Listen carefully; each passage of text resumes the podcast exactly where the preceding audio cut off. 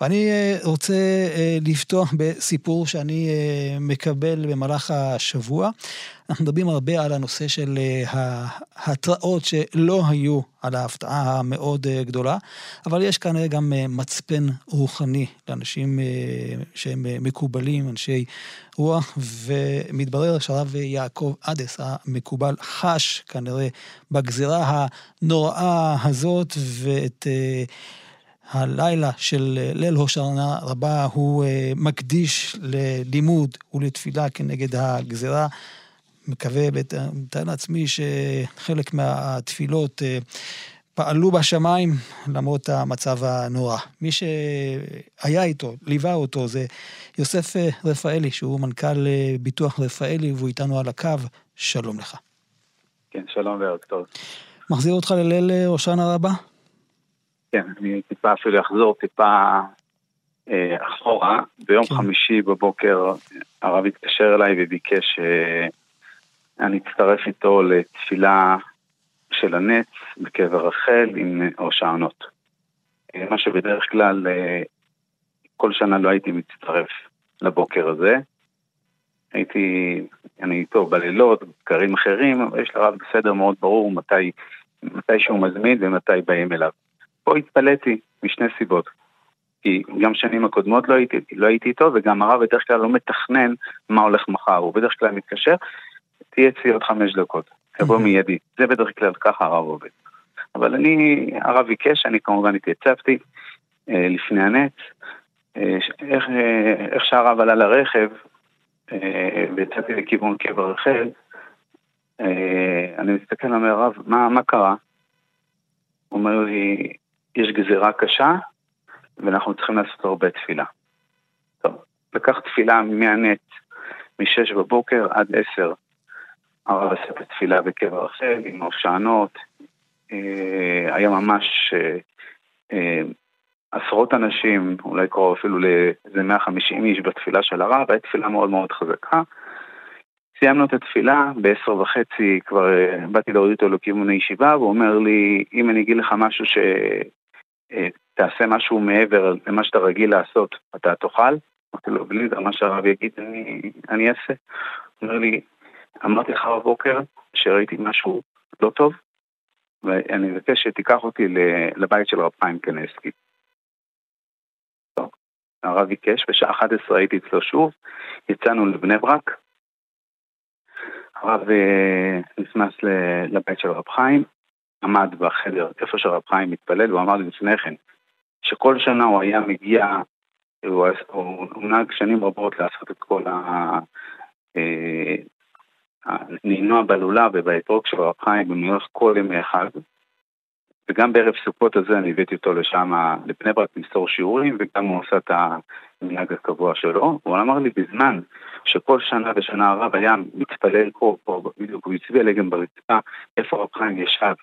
אומר שהשכינה שורה פה בבית הזה, ורב חיים יושב ומתפלל. היינו שם קרוב ל-40 דקות בערך, הרב אה, אה, גם עשה שם את התפילה וממש צעקות מאוד מאוד מאוד, הייתי לבד בחדר. אה, הבן של רב חיים היה בחדר הסמוך. כשהרב סיים את התפילה, הלכנו לעוד מקום, אבל פה הוא ביקש ממני לא לדבר על זה, הוא ביקש ממני, הוא עשה משהו שהוא לא עושה בערב חג או בחג עצמו, שזה הערב אה, שמחת תורה. הרב הלך לעוד מקום נוסף להתפלל ובכה שהיינו, חזרנו לירושלים בערך איזה. שעה לפני כניסת השבת, שזה שעה לפני כניסת השבת ושעה לפני שמחת תורה. ואחר כך הורדתי את הרב בכותל והרב היה שם במהלך כל היום.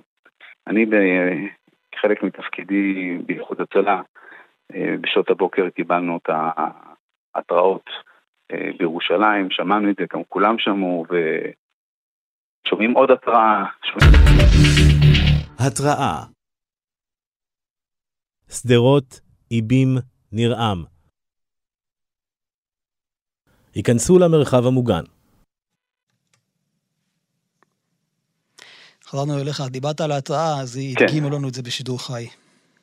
לצערנו הרב אה, בירושלים כן, שומעים התראה, שומעים אחד, אולי זה היה טעות, משהו כאילו לא ברור, ואז ברגע ששמענו את ההתראה השנית, ההתראה השנייה, אז כבר אה, הבנו שזה מדובר משהו מעבר, והמוקד שלנו עלה בגל למתנדבים בירושלים, למעשה זה היה בכל הארץ, וביקש מבקש מכוננים שיכולים להגיע כרגע למוקד, לעלות לאמבולנסים ולצאת לכיוון הדרום. כן. ופה כאילו הבנו כבר שמדובר באירוע אחר. אני כבר תוך כדי יום כבר חיברתי את הדברים, ואז הבנתי שבאמת הרב ראה פה משהו שהוא...